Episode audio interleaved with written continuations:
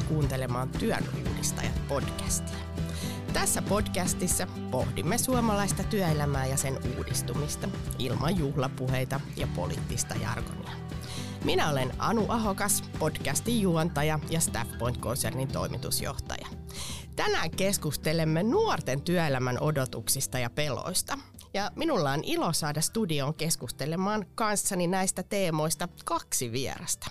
Stockmanin Chief People and Culture Officer Riikka Mattila ja yrittäjä, kunnallisvaikuttaja ja kauppatieteiden ylioppilas Anton Hietsilta. Tervetuloa molemmille. Kiitos. Kiitos.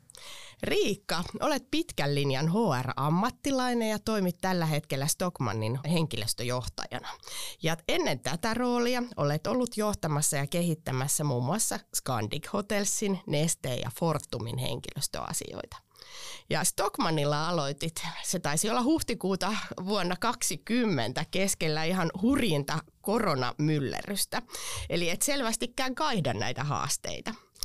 Sinulla on perhe, johon kuuluu mies ja kaksi lasta ja satun tietämään, että rakastat myös street dancea. Olet myös kertonut, että olet saanut paljon tukea oman johtajuuden kehittämiseen coaching-opinnoista. Olet kuvaillut, että on tärkeää ymmärtää oma persoonallisuutensa ja siihen liittyvät vahvuudet ja heikkoudet, jotta pystyy tekemään töitä ja vuorovaikuttamaan tehokkaasti erilaisten ihmisten kanssa. Anton, olet nuoresta iästäsi huolimatta ollut jo pitkään kiinnostunut yhteiskunnallisista asioista ja haluat omalta osaltasi vaikuttaa ja olla kehittämässä Suomea. Sinulla on hetki sitten päättynyt Suomen nuorisovaltuustojen liiton puheenjohtajuus, jossa edustit valtakunnallisessa päätöksenteossa yhteiskunnallisesti aktiivisia nuoria. Toimit myös kuntapolitiikassa, olet kaupunginvaltuutettu ja opetuslautakunnan varapuheenjohtaja Hyvinkäällä. Mutta nyt olet myös Aalto-yliopistossa opiskeleva kylteri ja lisäksi toimit viestinnän yrittäjänä. Eli paljon mahtuu arkeesi. Ja tämän lisäksi vapaa-ajallekin löytyy vielä aikaa. Eli olet soittanut pitkään selloa, harrastat urheilua, lukemista ja vietät aikaa ystävien kanssa. Ja Antto, tässä keskustelussa sinä edustat nyt sitten Z-sukupolvea, eli meillä on ehta Zoomeri myös studiossa. Tervetuloa molemmille. Kiitos paljon. Me ollaan vieraiden kanssa myös tehty sinun kaupat. Ja meillä aina podcast alkaa muutamalla lämmittelykysymyksellä ja niin myös tällä kertaa. Me Staffpoint-konsernissa tehdään tietenkin paljon rekrytointeja ja itselläni on tapana työhaastattelussa kysyä yksi kysymys joka kerta ja se on ehkä hiukan yllättävä työhaastattelukysymys ja haluan kysyä nyt tämän teiltäkin. Eli Antto, mikä sinut tekee onnelliseksi? Mut tekee onnelliseksi merkityksellisyyden tunne ihan, että, että kokee, että tekee jotain, mikä on arvokasta ja joka tekee ö, muutoksen ja vaikutuksen yhteiskuntaa ja ympärillä oleviin asioihin. Hienoa. Mites Riikka, mikä sinut tekee onnelliseksi? Ensinnäkin loistava rekrytointikysymys. Mä taas ajattelen ihan näin, näinkin, että sujuva, kiva, hyvä arki tekee, tekee onnelliseksi. Siihen liittyy tämä tavallaan merkityksellinen työ, perhe, harrastukset, Kyllä, ja tästä päästäänkin sitten seuraavaan lämmittelykysymykseen hyvän aasinsillan kautta. Nostitte tuon merkityksellisyyden esiin, niin onko joku semmoinen merkityksellinen asia, mikä teille on tapahtunut työelämän tai opintojen tai, tai jossakin kohtaa elämää aikana, jonka haluatte nostaa esiin? Mä ehkä nostaisin tämmöiset kasvutarinat, on ne sitten omia, että on, on tavallaan niitä ihmisiä ollut ympärillä, jotka, jotka vie eteenpäin kohti semmoisia merkityksellisiä asioita ja toisaalta, että on ehkä voinut olla jollekin toiselle ihmiselle tämmöisessä roolissa, että on, on nähnyt sellaista upeata kasvua ympärillä. Mm. Mulla se on ehkä se, että en tiedä johtuuko nuoresta iästä vai mi- muut, mutta, mutta mulle ne parhaat onnistumisen kokemukset on niitä, kun on lunastanut odotuksia. Eli se, että, että ihmiset luottaa ja odottaa paljon, mutta sitten kun saa lunastettua ne odotukset ja luoton, niin, niin se tekee semmoisen onnistumisen tunteen ja merkityksellisen tunteen. Mahtavaa. No tänään me jutellaan lisää sitten nuorten odotuksista suomalaisessa työelämässä ja tällä hetkellä työelämässä on aloittamassa sellainen nuorisojoukko, joka on arvoilta ja odotuksiltaan taas erilainen kuin aiemmat sukupolvet. Ja jokaisella sukupolvellahan on tietenkin nämä omat erityispiirteensä ja, ja aina meidän työelämässä sitten täytyy ymmärtää, kun tämmöinen uusi joukko aloittaa, että miten tämä ikäluokka otetaan vastaan ja, ja miten mukautetaan toimintatapoja ja johtamista ikäluokan mukaan. Ja, ja nyt tietenkin meille Suomessa on ihan äärimmäisen tärkeää, kun meidän väestö ikääntyy ja työikäinen väestö vähenee, että me saadaan kaikki mukaan työelämään. Ja, ja onkin tosi tärkeää, että nuoret sais hyviä kokemuksia työelämästä ja pääsis nopeasti ja aktiivisesti siirtymään osaksi suomalaista työelämää. No nyt työelämään astuva sukupolvi on niin sanottu Z-sukupolvi, eli Zoomerit. Ja Z-sukupolveksi kutsutaan vuoden 1997 jälkeen syntyneitä henkilöitä, ja he voivat syntyä sitten aina sinne 2000-luvun alkuunkin asti. Ja, ja tota, kartoituksissa ja selvityksissä uskotaan, että Z-sukupolven edustajien ura tulee pirstoutumaan useisiin eri jaksoihin – on arvioitu, että heillä tulee elämänsä aikana olemaan jopa 15 tai ehkä jopa 20 eri työpaikkaa. Ja tällaisille meikäläisille reliikeille, jotka on tottunut sitoutumaan tosi pitkäksikin aikaa työnantajiin, niin tämä kuulostaa vähän hurjalta, että miten se ura pirstoutuu tällä tavalla ja tulee tunne, että eikö nämä sitten sitoudu enää ollenkaan työpaikkoihinsa nämä nuoret. Mutta toisaalta lohduttavaa on ollut huomata myös se, että kun näitä kartoituksia on tehty ja kyselty nuorten ajatuksia, niin he kokevat, että he voivat hyvinkin sitoutua siihen työpaikkaan niin kuin vahvastikin siksikin aikaa, kun he ovat siellä töissä. Mutta toisaalta he näkevät paljon mahdollisuuksia ja kun se sopiva mahdollisuus tulee, niin he ovat myös sitten riittävän vahvoja valitsemaan aina sen uuden mahdollisuuden ja lähtemään sen perään.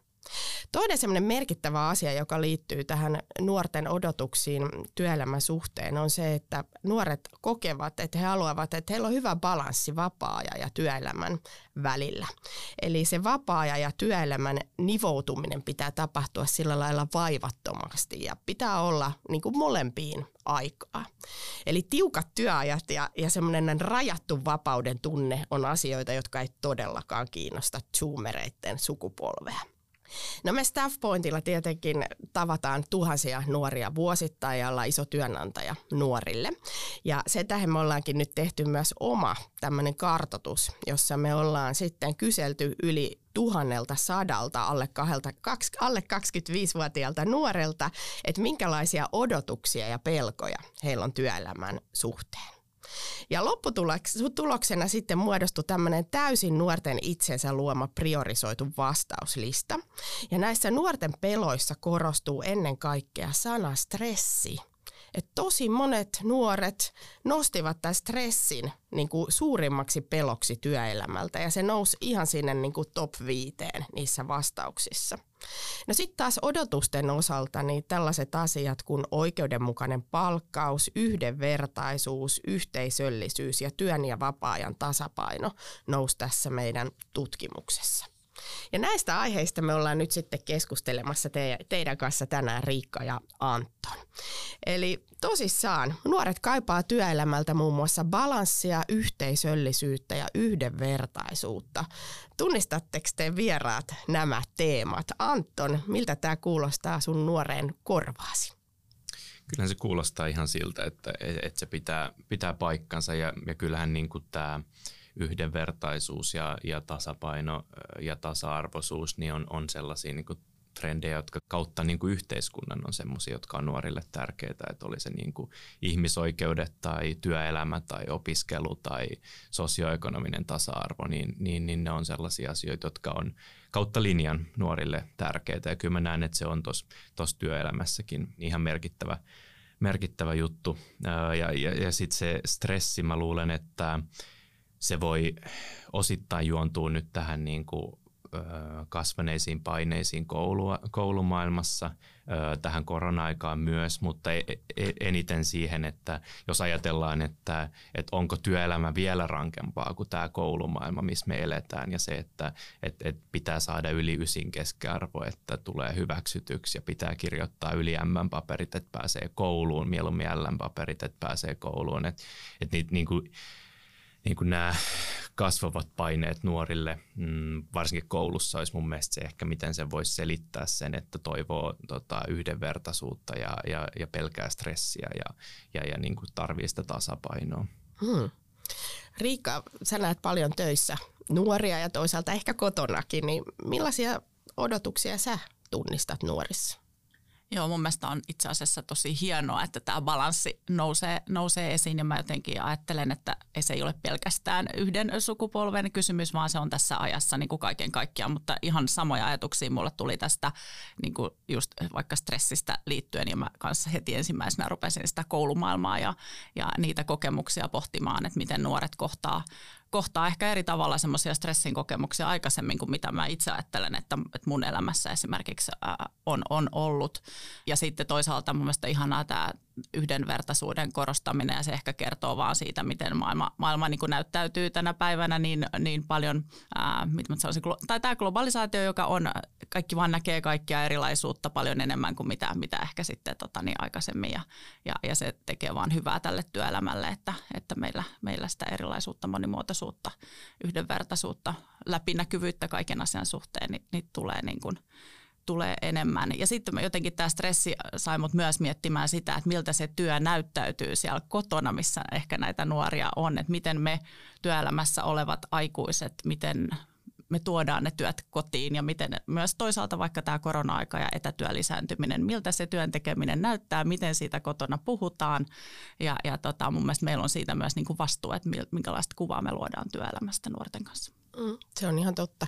Ja toi on varmasti tosi tosi merkityksellistä, että nyt kun ne työpöydät on yhä useammin siellä kotona, että et lapset myös näkee, että se työaika päättyy, nuoret näkee, että nyt, nyt läppäri meni kiinni ja nyt keskitytään perheeseen. Ja tietenkin kun elektroniikka on koko ajan niin kuin saatavilla ympärillä, sulla on kännykässä sähköpostit ja niin edelleen, niin on, on tärkeää itse osa, osata vetää se raja sille työpaikalle, työ, työpäivälle ikään kuin.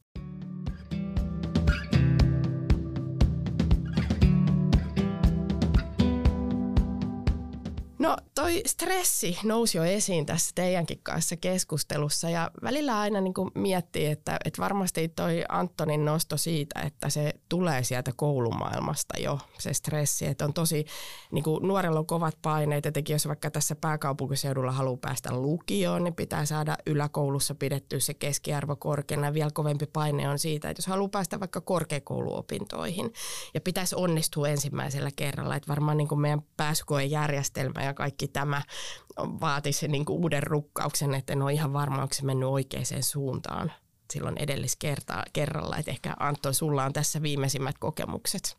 Hmm. Joo, joo tavallaan, tavallaan just näin. Ja, ja tota, ehkä se niin kuin ajatus ylipäätään siitä, että tarvii olla vuosia, vuosia, vuosia putkeen pelkkiä onnistumisia, että voi päästä sinne, mihin haluaa päästä.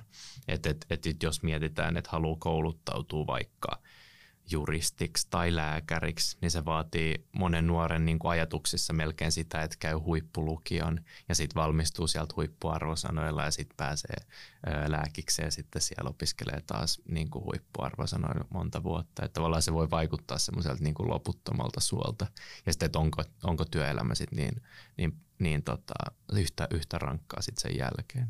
Et, et kyllä mä, kyllä mä niinku ihan, ihan ymmärrän ton ja, ja, tota, ja kyllä se, kyllä se niinku itselleenkin on, on niinku tavallaan, mä en kirjoittanut L-papereita ja, ja tota, mulla oli, oli pitkään siitä sellainen ajatus, että et, et onko mä epäonnistunut, mä en kirjoittanut L-papereita ja mulla menee, mulla menee ihan hyvin ilmankin.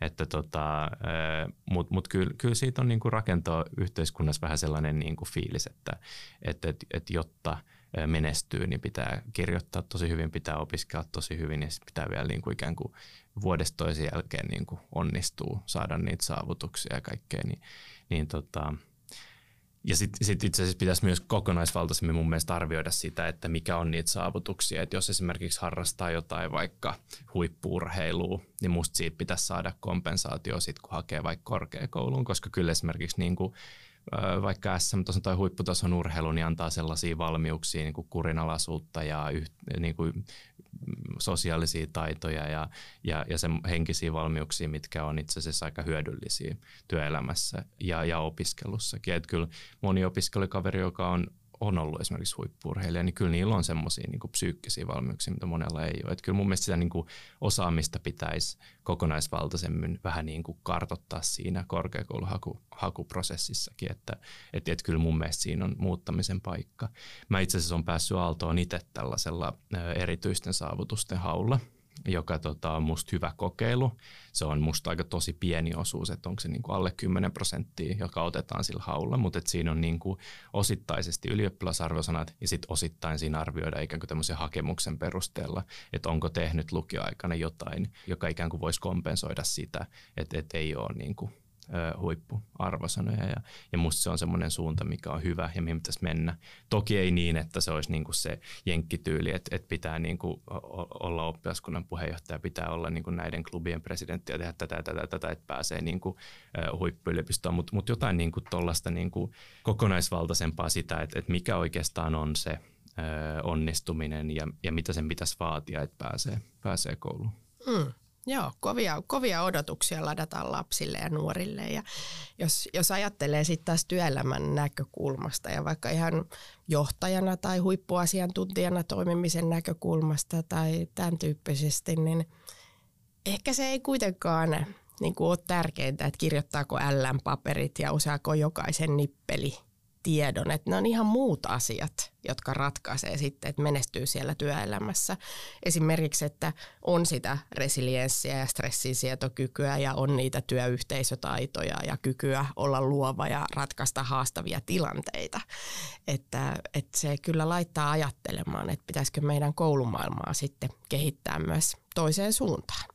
Mutta puhutaan vähän vielä tuosta stressistä, eli, eli kuitenkin niinku, niinku koko ajan kirjoitetaan mediassa, että ää, nuorten mielenterveyshaasteet lisääntyy ja nuoret ei, ei jaksa tässä yhteiskunnassa ja, ja työelämässä ja, ja opinnoissa, niin, niin tota, tämä stressi kuitenkin nousi tässä meidänkin kyselyssä todella korkealle näissä nuorten peloissa. Niin, niin mitä Riikka sä ajattelet, että mitä me työnantajat voitaisiin tehdä, että nuoret ei uuvu? Ja, ja mitä meidän pitäisi huomioida tätä johtamisessa? Hmm. Joo, jotenkin mä ajattelen toisaalta, että on myös semmoinen yksilöllinen kysymys, että vaikea ihan ka- kaikkea yleistää kaikkiin tietyn sukupolven edustajiin, mutta, mutta se varmaan lähtee siitä, ja taas mä ajattelen ehkä kokonaisvaltaisesti meitä kaikkia, että, että meillä kaikilla olisi niinku oikean kokoisia töitä, että lähdetään siitä, että, että tavallaan työvaatimukset niinku vastaa, vastaa sillä hetkellä sitä kokemuspohjaa ja toisaalta motivaatiota ja, ja, ja mikä, mikä niinku meillä, ää, meillä on. Ja sitten toisaalta se, että kun on se oikean kokoinen työ, sitten meillä olisi kauhean selkeät ne odotukset, mitä meiltä odotetaan. Ei tarvitse siihen käyttää aikaa, että, että tiedänkö onnistu, onnistunko vai enkö onnistu. Ja, ja sitten, että meillä olisi tarjolla sitten niitä, sitä tukea ja, ja perehdytystä ja koko ajan tulee uusia asioita, että se ei tarkoita vaan sen työ, työn alussa, vaan niin kuin sitä jatkuvaa semmoista uuden oppimista, joka toisaalta nuori, nuoret sitä kovasti niin kuin, äh, tai hy, ovat hyviä siinä joka tapauksessa, mutta että me, me tuetaan niitä nuoria, että aina on se tunne siitä, että on se hallinnan tunne, että mä tykkään tästä mun työstä, mulla on kivat työkaverit, ää, mä tiedän mitä multa odotetaan ja, ja sitten mä saan tukea silloin, kun mä tarvitsen. Ja opin, kehityn jatkuvasti, ää, ihmiset näkee minussa potentiaalia ja, ja tota, uusia mahdollisuuksia sitten avautuu sitä kautta. Mm-hmm. Ja toi, varmaan tämä niinku sosiaalisen median käyttö ja se, että elektroniikka on jatkuvasti ollut kaikkialla Z-sukupolvelle saatavilla, niin se on osittain myös opettanut nuoret siihen, että sitä palautetta tulee jatkuvasti. Että tykätään ja tulee sydäntä ja niin edelleen siellä sosiaalisessa mediassa. Ja tämä varmaan tuo haastetta myös sinne työyhteisöille, että, että jotenkin että Z-sukupolvi toivoo myös, että he saa sitä palautetta ja ohjausta ja, ja niin kuin ikään kuin et sitä, että hei, hyvin menee ja meet oikeaan suuntaan. Ja, ja toisaalta niin kuin sitten myös, myös on noussut esiin se, että, että Z-sukupolvella on usein se kokemus siitä, että maailma ei tarjoakaan riittävästi niitä vastauksia niihin kysymyksiin, mitä he on ajatellut. Että heillä on tunne, että se tulevaisuus ei olekaan niin valosa kuin heille luvattiin. Että he on jotenkin tottunut niin kuin elämään myös sitten ehkä semmoisessa individualistisemmassa maailmassa sen sosiaalisen median kautta. Ja se on ehkä pirstaloitunut se sosiaalinen konteksti eri tavalla. Mutta miten sä ajattelet Anton tästä johtamisesta? Että millaista esimiestä sä toivoisit itsellesi työpaikalla? Joo, tota, no mun, mun on ensinnäkin pakko sanoa, että toi on musta tärkein asia, mikä niinku miettii tälleen nuorena, joka on ollut hetken aikaa työelämässä se, että odotukset ja vaatimukset on selkeitä, että mikä, mikä on se vaatimus, että mä oon onnistunut mun työssä. Ja se on, se on musta niin kuin kaikkein tärkein, kun mietitään stressin hallintaa, mietitään sitä niin kuin onnellisuutta ja merkityksellisyyttä, niin se, että tietää, että onko onnistunut vai ei. Ja jos ei ole onnistunut, niin se on ihan fine ja se selvitetään. Ja se on musta niin kuin yksi tärkein, tärkein juttu.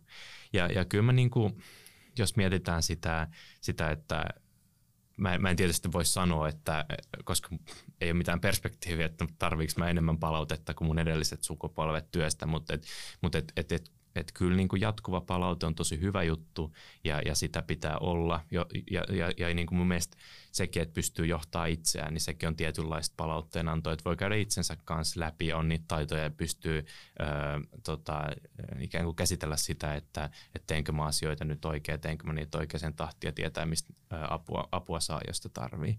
Mm, Mutta sosiaalisesta mediasta on pakko sanoa sen verran, että sosiaalinen mediahan on rakennettu niin, että se luo todella epärealistisia oletuksia ja odotuksia asioihin. Että et kun, kun sosiaalisessa mediassa on, niin ihmisethän jakaa sinne vaan itselleen suotuisia asioita. Että et kun, kun katot jonkun kaverin päivityksiä, niin se vaikuttaa siltä, että sen elämä on koko ajan ihan, niin kuin ihan mahtavaa ja se tapahtuu tosi hienoja asioita koko ajan ja, ja tota, ikään kuin se elämän nurjapuoli, niin se näkyy tosi harvoin sosiaalisessa mediassa ja ne asiat, mitkä ei ole hienoja ja hienosti meidän ja asiat, mitkä on tylsiä, niin ne ei tule koskaan sosiaalisesta mediasta läpi. Että et, et, et se on niinku semmoinen huomio, mikä, mikä musta välillä jää, välillä jää niinku vähän varjoa ja mikä on mun mielestä tärkeä tunnustaa. Joo, just näin. Se lisää varmasti niitä odotuksia myös sitten mm, itselle, kun vertaa ikään kuin epärealistisiin mm. asioihin. Joo.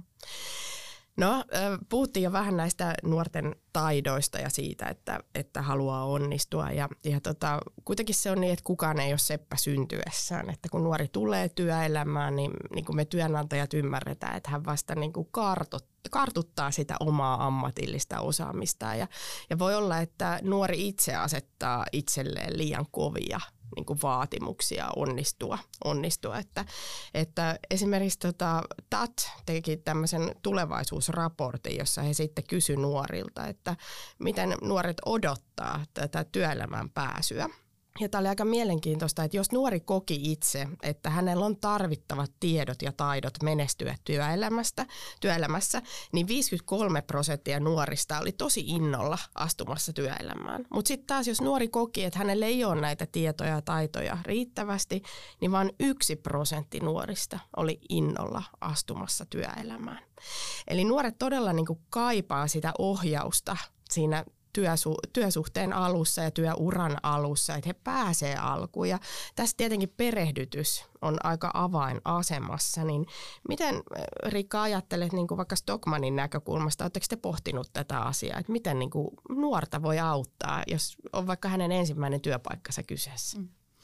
No yksi asia, mikä tulee tästä kanssa mieleen on se, että miten me luotaisiin niin nuorille tavallaan, tai missä vaiheessa alkaa ne työelämäkokemukset, että, että jotenkin ehkä tässäkin olen tunnistavina niin ehkä sukupolvien välillä eroa, että oma sukupolvi on 12-13-vuotiaasta asti tehnyt, tehnyt niin kuin kesätöitä ja töitä ja, ja, ja tota koulun ohessa näin. Ja sitten kun toisaalta puhuttiin just tästä, miten se koulumaailma on muuttunut ja toisaalta varmasti työelämästä on poistunut aika paljon tämmöisiä perustehtäviä, niin, niin ehkä nuorten on myös niin kuin vaikea niin nuorella iällä löytää niitä semmoisia ensimmäisiä töitä, joihin olisi helppo, helppo tavallaan tulla ja mitä kautta sitten pääsisi tutustumaan siihen niin työelämään. Mutta jos, jos ajattelee Stockmannia, niin, niin tietysti on tosi tärkeää tarjota äh, tota, nuorille jo lähtien tämmöisiä TET-harjoittelupaikkoja, missä päästään niin kuin näkemään sitä työelämää ja huolehtimaan siitä, että se kokemus siitä kahdesta viikosta jo on, on hyvä ja, ja turvallinen ja,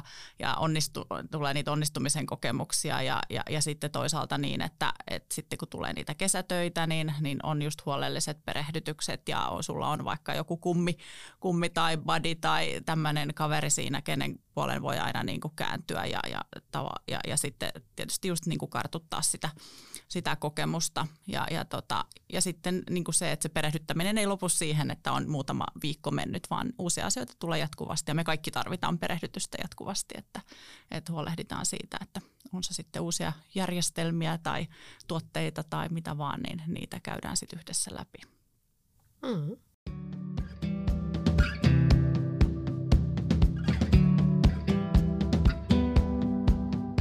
No nuorisoparametrin mukaan nuoret tapaa merkittävästi vähemmän kavereitaan kuin mitä aiemmin. Et vuonna 1994 84 prosenttia nuorista sanoi, että he tapaa kavereita päivittäin.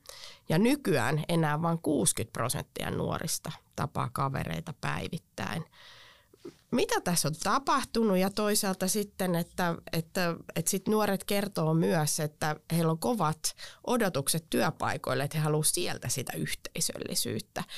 Niin onko niin, että nyt niin kuin vapaa-ajalta ei löydykään enää sitä yhteisöllisyyttä ja sitä tarvetta pitää sitten tyydyttää ikään kuin työpaikkojen kautta? Mitä sä Anton tuumit tällaisesta?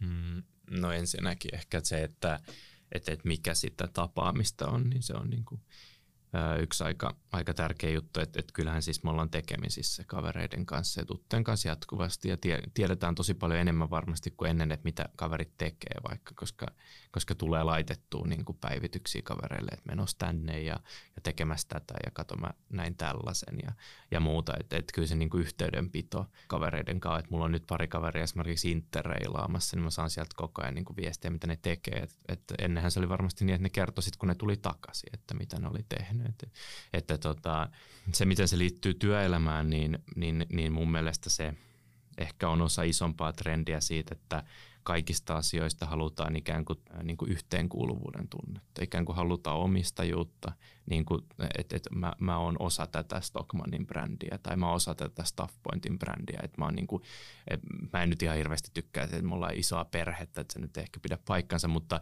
mutta se, että ikään kuin että kokee tietynlaista omistajuutta siitä, että mä oon mukana osa tätä niin kuin yhteisöä osa tätä porukkaa ja, ja sitten, että, että, että, että mä oon niin kuin töiden lisäksi mä oon myös niin kuin ikään kuin tämmöisessä sosiaalisessa kontekstissa mukana koko ajan, jossa me tehdään yhdessä asioita. Että, että se on musta ehkä semmoinen asia, mikä nuorille on, nuorille on tosi tärkeä ainakin mun omasta, omasta näkökulmasta, että jatkuvasti saa olla tekemässä jotain, mikä tekee muutosta, mikä ä, tuottaa arvoa ja mikä on niin kuin merkityksellistä itselle. Että se ehkä on se, minkä takia halutaan työelämästä yhteisöllistä, ainakin mun näkökulmasta. Mm. Joo, mitä ajatuksia sulla Riikka herää tähän? No kyllä kanssa ensimmäisenä pysäytti nuo tapaamis, tapaamisluvut, kun itselle näyttää siltä, että yhteydessä ollaan koko ajan. Äh, ehkä se sitten on just tosiaan erilaista se yhteydenpito ja, ja tota ei, ei, tai on erilaisia yhteisöjä ja erilaisia keinoja olla yhteydessä toisiin noin niin kuin vapaa-ajalla. Ja sitten varmasti on niitä tarinoita, että, että ollaan syrjäytyneitä ja, ja ei, olla, ei, ei ole sitä kaveriporukkaa, mikä on tietysti tota, tosi surullista. Mutta sitten tämä työ, työyhteisössä, niin kyllä mä mielestäni myös tunnistan varsinkin työyhteisöissä, missä on niin kuin paljon nuoria keskenään niin kuin jo siellä työyhteisössä, niin kyllä siellä vietetään myös sen, niiden työkavereiden kanssa sitä vapaa-aikaa. Että, että kyllä, kyllä varmasti on semmoisia toimialoja esimerkiksi se tulee mieleen vaikka nyt tämä hotelli- ja ravintolapuoli, missä mun mielestä paljon ihmiset niin kuin löytää ystäviä sieltä töistä ja he viettää myös sitä vapaa-aikaa yhdessä. Ja sehän vahvistaa sitä yhteisöllisyyttä. Toki meidän pitäisi huolehtia siitä, että se yhteisöllisyyden kokemus niin kuin ylittää sukupolvirajat, että se siellä ei sitten synny tämmöisiä eri, erityisryhmiä sisäisesti, että, että se varmasti niin kuin kaikkia koskettaa tämä yhteisöllisyys. Mm. Ja sitten toi tommonen niin kuin, olla vähän niin kuin semmoinen heimo, Stockmanin heimo, Staff Pointin heimo, kaveriporukan heimo, niin miten tota, heimoa ja tuollaista yhteisöllisyyttä johdetaan tässä ajassa, niin sehän on aika mielenkiintoinen kysymys, että, että miten viestitään ikään kuin näitä tarinoita, että jos ajatellaan, että nuoret on tottunut käyttää hyvin erilaisia viestintävälineitä ja ikään kuin ne toinen toistensa tarinat ja se yhteinen jakaminen ja kokeminen on koko ajan niin kuin erilaisissa kanavissa saatavilla. Ja sitten ehkä meidän niin kuin tämmöiset dinosaurusmaiset niin kuin työpaikkojen viestintätavat ei ole ihan samankaltaisia, niin mitä oppia me voitaisiin ottaa ottaa näistä niin nuorten omista viestimisen tavoista esimerkiksi johtamiseen? Tämä on mun mielestä, mun tulee ekana mieleen sellainen tavallaan pieni ristiriitakin tässä, mitä koen, että mistä tulee vähän palautettakin aina. Että toisaalta on, on tavallaan just tämä läpinäkyvyyden ja ä, yhteisöllisyyden, yhteenkuuluvuuden, yhteydessä olemisen ä, niin kuin tarve, joka tuo sitten sen, että no käytetään erilaisia chatteja ja Teamseja ja Whatsappeja ja kaikkea, mitä sitten työelämässä käytetään – ja sitten samaan aikaan pitäisi vetää se raja sen työn ja vapaa-ajan välille, että niitä viestejä ei tulisi, tulisi sitten sinne niin vapaa joka sitten tietysti tarkoittaa paljon sille, siltä, että odot, odotuksia luo sille itsensä johtamiselle, että miten niin kuin luo, ne, luo ne rajat sitten siihen yhteydenpitoon. Ja, ja tota, tämä on varmaan semmoinen kysymys, tämä yhteenkuuluvuuden tunne, joka sitten meillä kaikilla liittyy osittain vähän tähän korona-aikaan ja muuttuneeseen niin työntekemisen tapoihin, että miten luoda yhteenkuuluvuutta vaikka työyhteisössä, missä ihmiset ei ole samassa paikassa läsnä. Ja sitä me varmaan kaikki opetellaan ja haetaan sitä tasapainoa, että, että toisaalta kuulee näitä, että, että mennään takaisinpäin enemmän siinä, että tullaan yhteen ja, ja tota, sitä kautta luodaan sitä yhteenkuuluvuutta ja sitten toisaalta, että miten kunnioitetaan sitten sitä, niitä erilaisia odotuksia, tarpeita, toiveita, mitä sitten myös yksilöillä on, mutta mut jotenkin tavallaan, että meidän pitäisi myös lähestyä tätä asiaa niin kuin ehkä sen yhteisön näkökulmasta, että, että vaikka aina kaikille yksilöillä ei ole tarvetta sille yhteisölle juuri silloin, niin yhteisö saattaa tarvita yksilöitä, että, että siinä me varmaan haetaan vielä semmoista toimivaa ratkaisua ja, ja totta kai työyhteisöt sitten on erilaisia ja kannattaa siitä keskustella sitten työyhteisön kesken. Mm. Joo, musta oli, musta oli hyvä, hyvä tota, pointti toi rajojen veto, mutta mut siinäkin niin kuin mun mielestä siinä on tavallaan kaksi ulottuvuutta. Et toinen on se, että et musta ihmisen ja työntekijän itse pitää pystyä niin kuin saada määrittää omat rajat. Mutta sitten toisaalta se, että et, et, et jos, jos toinen on niin, että hän ei halua tehdä viide, viiden jälkeen mitään niin kuin työnantajan kanssa, sitten toinen taas on sellainen, että tykkääkin tehdä iltasaikaan töitä, niin, niin missä vaiheessa työnantajalla on ikään kuin vastuu pitää huolta siitä, että se työntekijä ikään kuin jaksaa itse. Et, et jos, jos toinen painaa 15 tuntisia päiviä ja, ja tota, ei tajua sitä itse, kuin rankkaa se on, niin missä kohtaan on työnantajan vastuu ikään kuin puuttua siihen. Ja se on varmasti monelle nuorelle semmoinen tärkeä asia puuttua, että ikään kuin, että työnantaja osaa kertoa, että hei, sun pitää pitää huoli sun omasta jaksamisesta, koska se, että jos sä nyt painat töitä ja saat kahden vuoden päästä ikään kuin työkyvytön, niin se ei ole kovin hyvä juttu. Ja, ja et ymmärrät sä, että, että, että, että, mä oon tehnyt tätä työtä 20 vuotta, mulla on käynyt tällainen samalla tavalla. Ja niin kuin tämmöistenkin niin kuin asioiden miettiminen on tosi tärkeää, mutta sitten toisaalta se myös, että nuoret ikään kuin, mitä ainakin monet itse tuntee, niin haluaa itse määrittää sen, että milloin tekee töitä, missä tekee töitä mutta sitten toisaalta arvostaa myös sitä muiden ihmisten kanssa tehtävää niin kuin yhteistyötä ja kanssakäymistä. Mutta vielä mikä ajatus tuli tuosta niin yhteisöllisyyden johtamisesta on se, että mä en ole ainakaan tavannut kovin montaa nuorta, jotka arvostaa hierarkioita. Että et mun mielestä se on semmoinen asia, mikä on, mikä on muuttunut. Että se, että, että mä oletan, että jos mä olisin tota, Stokkalla töissä, niin mä voisin tulla Riikan työhuoneeseen ja olla, että moi Riikka, että, tota, että mulla olisi tämmöinen juttu, vaikka mä olisin harjoittelija. Et, ja ja, ja niin kuin kunnioitus mun mielestä nuoret kunnioittaa niin kuin korkeampi arvoisia tai vanhempia tota, työkavereita, mutta se kunnioitus ikään kuin ansaitaan. Se ei tule niin kuin sillä tittelillä tai, tai iällä tai muulla. Et, et se on mun mielestä sellainen juttu, mikä, mikä on muuttunut ja, ja nuoret ei voi hyvin semmoisissa työpaikoissa, missä on todella niin kuin selkeät hierarkiat ainoastaan niin kuin ikään kuin ilman mitään loogista selitystä. Hmm. Oikein hyvä nosto Antonilta. Sitten ehkä vielä semmoinen teema, joka nousee vahvasti meidän yhteiskunnassa, on tämä merkityksellisyys. Että, että, että monille nuorille on tosi tärkeää, että tekee omien arvojen mukaista työtä. Toki tämä on muillekin ikäluokille tärkeää tänä päivänä yhä enenevissä määrin, mutta kyllä mä uskon, että se vielä enemmän tulee korostumaan, kun nuoremmat ikäpolvet tulee, tulee tota, työelämää ja he on tietenkin tottunut niin kuin toimimaan niin kuin globaalissa maailmassa, matkustamaan, näkemään asioita. Heillä on niin kuin eri tavalla tietoa saatavilla ja, ja, ja tota, osaa olla kriittisiä ajattelussaan. Niin miten niin kuin tämmöisen merkityksellisyyden kokeminen työpaikalla ja jos ajattelee nuorten näkökulmasta, niin miten sä Anton näet, onko se tärkeää? Totta kai se on tärkeää ja minusta niin kuin tuon arvo, arvoasian ja merkityksellisyyden voi ajatella vähän kahdellakin tavalla, että toisaalta se, että, että tekeekö, niin kuin onko se työyhteisö semmoinen omien arvojen mukainen ja sitten toinen taas, että onko se niin kuin, ikään kuin mitä te teette siellä ja onko se omien arvojen mukaista, että jos miettii, että on, on töissä yrityksessä, joka tuottaa vaikka jotain palvelua tai tuotetta, joka on omien arvojen mukaista, niin se on niin kuin yksi juttu. Ja sitten toinen on vielä se, että onko se työyhteisö niin kuin itsessään, että miten siellä tehdään töitä, millainen se on se kulttuuri, että onko se omien arvojen mukaista. Että musta se on niin kuin, siinä on kaksi tasoa. Mutta mut totta kai, ja sitten mun mielestä se niin kuin, ehkä tärkein on se, että, että, että missä, missä näkee, että oman työn jälkeen on tullut esiin. Että, että, että, että, että, että niin kuin, jos sitä on itse vaikea löytää, niin musta se olisi kiva, että, että ikään kuin johtajat ja johtajuudella voitaisiin näyttää se, että sun työ on ollut merkityksellistä tässä prosessissa ja sä oot onnistunut tässä ja ilman sua meillä ei olisi ollut tätä osaa tästä työstä. Että musta se on, se on niin kuin tärkeä, jos mietitään merkityksellisyyttä. Mm, mielenkiintoinen. No mitäs me voidaan sitten oppia nuorilta? No mun mielestä ihan ne alun sun lista siitä, että oliko se balanssi ja yhteenkuuluvuus ja yhdenvertaisuus, niin, niin varmasti kaikkia näitä asioita minä ainakin toivotan tervetulleeksi työelämään, että, että pidetään yllä vaan keskustelua näistä asioista ja haetaan ratkaisuja. Mä uskon, että ne palvelee ihan, ihan meitä, meitä kaikkia. Ja sitten toisaalta mun mielestä just tämmöinen niin rohkeus ja mitä sanoit näistä että hierarkisuudesta ja muusta, että, että ihan samaa mieltä, että totta kai kaikki äänet kuuluviin ja, ja tota, rohkeasti vaan kertomaan omia, omia loistavia ajatuksia, ideoita, rohkeasti kysymään ä, asioita ja, ja tota, niin, haastetaan sitä tavallaan läpinäkyvyyttä ja kaikkea tämmöistä, niin, niin tota, varmasti kaikki on ihan tervetulletta työelämään. Mm, mä uskon, että me ollaan aika paljon opittu jo nuorilta kuuntelemalla Antonin viisaita ajatuksia, mutta haluatko sä Anton nostaa tähän loppuun vielä jotain, että mitä me voidaan oppia teiltä nuorilta?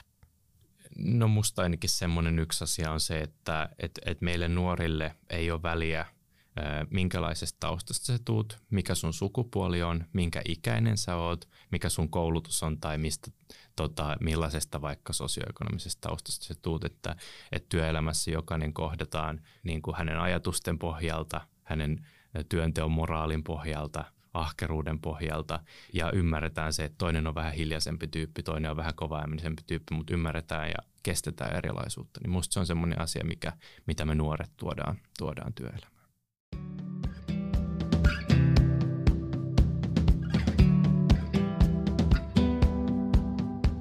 Meillä on tällä hetkellä Suomessa uusi, uusi hallitus tuossa kokoontumassa niin sanotusti. Siellä vimatusti väännetään hallitusohjelmaa kasaa ja nyt pieni ajatusleikki tähän loppuun. Eli Riikka, jos olisit Suomen uusi pääministeri, niin mitä tekisit tähän nuorten tilanteeseen liittyen, ihan mikä ajatus tahansa sulle syntyy nuoriin liittyen, niin mitä sun hallitusohjelmassa lukisi? No varmasti siellä tämä mielen hyvinvoinnin teemat ja toisaalta sitten tämän koulu, koulumaailman niin kuin jatkuva kehittäminen, niin nämä kaksi teemaa varmasti olisivat korkealla agendalla. Hyvä, entäpä Anton? Tota, tota, mä sanon konkreettiset jutut, eli terapiatakuu läpimeto. Se on musta tosi tärkeä juttu. Ja sitten toinen tota, jonkinlainen tämä niin kuin ylioppilaskirjoitusjärjestelmän ja korkeakouluhakujärjestelmän uudistus. Ne on musta kaksi juttua, mitä mä tekisin. Hienoa. Hei kiitos Riikka ja Anton mielenkiintoisesta keskustelutuokiosta teidän kanssa. Ja kiitos tietenkin kaikille kuulijoille, jotka olette kuunnellut meidän, meidän jutustelua. Ja mulle jäi päällimmäisenä tästä keskustelusta mieleen se, että, että annetaan kaikkien äänten kuulua. Ja ehkä muista se, mitä Antto sä sanoit, että, että, että, että jos nuori ei itse näe sitä oman työnsä jälkeä, niin autetaan löytämään se. Että jotenkin ollaan, ollaan siinä nuoren apuna myös, että hän tunnistaa ne omat onnistumiset siellä työelämässä.